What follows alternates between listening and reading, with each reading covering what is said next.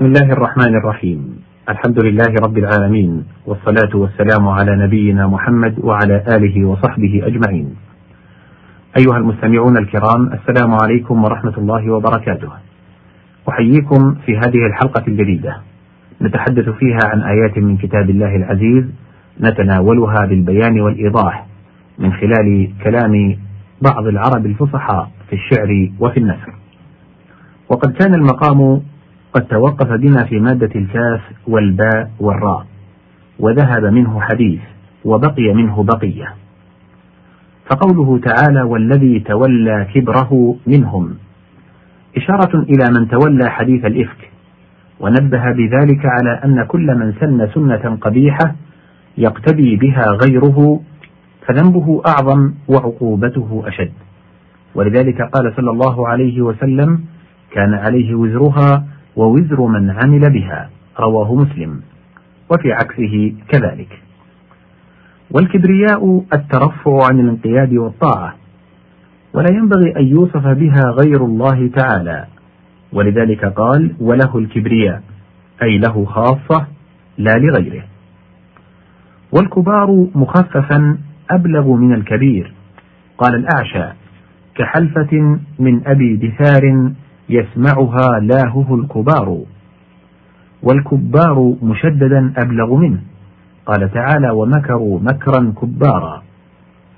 وأكبرته جعلته أو اعتقدته كبيرا. كقوله تعالى فلما رأينه أكبرنه. وكبرته مثله أيضا. وقوله تعالى يوم نبطش البطشة الكبرى. إشارة إلى العذاب الواقع يوم القيامة أعاذنا الله منه. وفيه تنبيه أن كل ما ينال الكافر من العذاب في الدنيا أو في البرزخ صغير في جنب ما يناله في الآخرة. الكاف والتاء والباء. قال الله سبحانه وتعالى في أول سورة البقرة ألف لام ميم ذلك الكتاب. الكتاب في الأصل مصدر كتب أي جمع. قال تعالى كتاب الله عليكم. أي كتب ذلك عليكم كتابا كقوله صنع الله.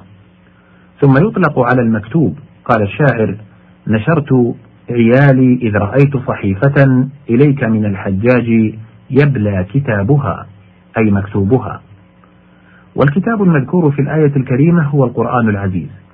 سمي بذلك لما جمع فيه من الأخبار والقصص والأحكام والمواعظ والأمثال والأوامر والنواهي والزواجر والإنذار والإعذار والتحذير والبشارة وغير ذلك.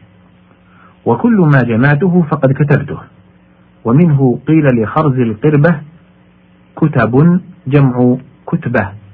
قال ذو الرمة وفراء غرفية أثأى خوارزها مشلشل ضيعته بينها الكتب. ومنه كتيبة الجيش لإجتماع الفرسان. قال الشاعر وكتيبة آنستها بكتيبة حتى إذا اجتمعت نقصت لها يدي. وسميت الكتابة كتابة لضم الحروف فيها بعضها إلى بعض. والأصل في الكتابة النظم بالخط وفي المقال النظم باللفظ. ثم قد يستعمل كل منهما للآخر. وقوله تعالى قل لن يصيبنا إلا ما كتب الله لنا أي ما قضاه وقدره وأبرمه.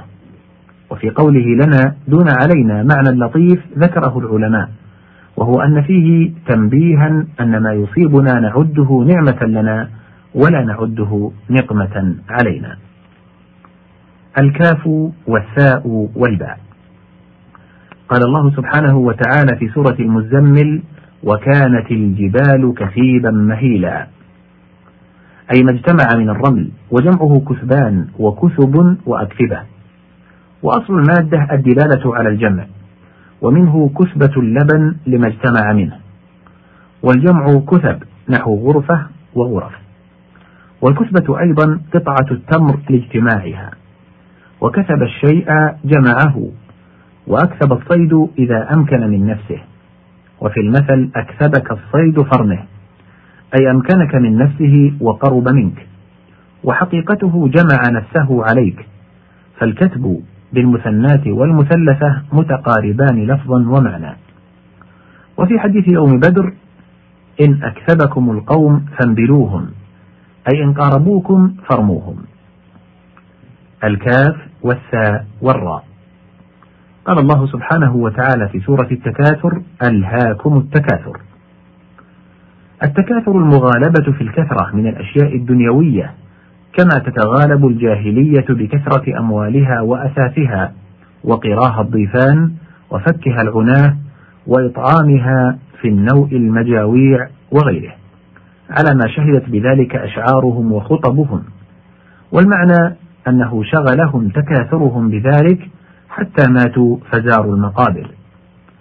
والكافر الكثير المال. قال الأعشى ولست بالأكثر منهم حصا وإنما العزة للكافر وقوله تعالى إنا أعطيناك الكوثر هو نهر عظيم وفي الحديث آنيته أكثر من عدد نجوم السماء رواه مسلم.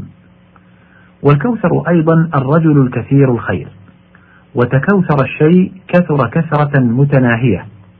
قال حسان ابن نشبة أبوا أن يبيحوا جارهم لعدوهم وقد ثار نقع الموت حتى تكوثر. الكاف والدال والحاء.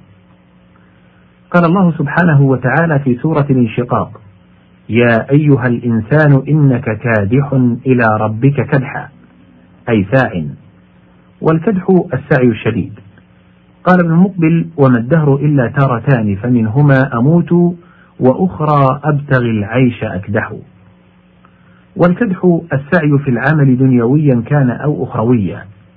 وقد يستعمل الكدح في غير هذا بمعنى الكدم بالأسنان. قال الخليل بن أحمد الكدح دون الكدم وهو يشبه باب القبض والقبس والقصم والفصم. الكاف والدال والراء. قال الله سبحانه وتعالى في سورة التكوير وإذا النجوم انكدرت أي انتثرت. وأصله من الكدر وهو ضد الصفاء. والمعنى تغيرت بالتناثر وذلك أنها إذا تناثرت تغير شكلها وهيئتها التي كانت بها زينة. يقال عيش أكدر والكدرة في اللون خاصة والكدورة في الماء وفي العيش. وانكدر القوم على كذا أي قصدوا متناثرين عليه. ويقال لكل من انتثر ومر مرا سريعا قد انكدر. قال ذو الرمة فانصاع جانبه الوحشي وانكدرت يلحدن لا يأتلي المطلوب والطلب. الكاف والدال والياء. قال الله سبحانه وتعالى في سورة النجم وأعطى قليلا وأكدى أي قطع عطاءه. وأصله أن الحافر يحفر الأرض فيبلغ الكدية وهي الأرض الصلبة.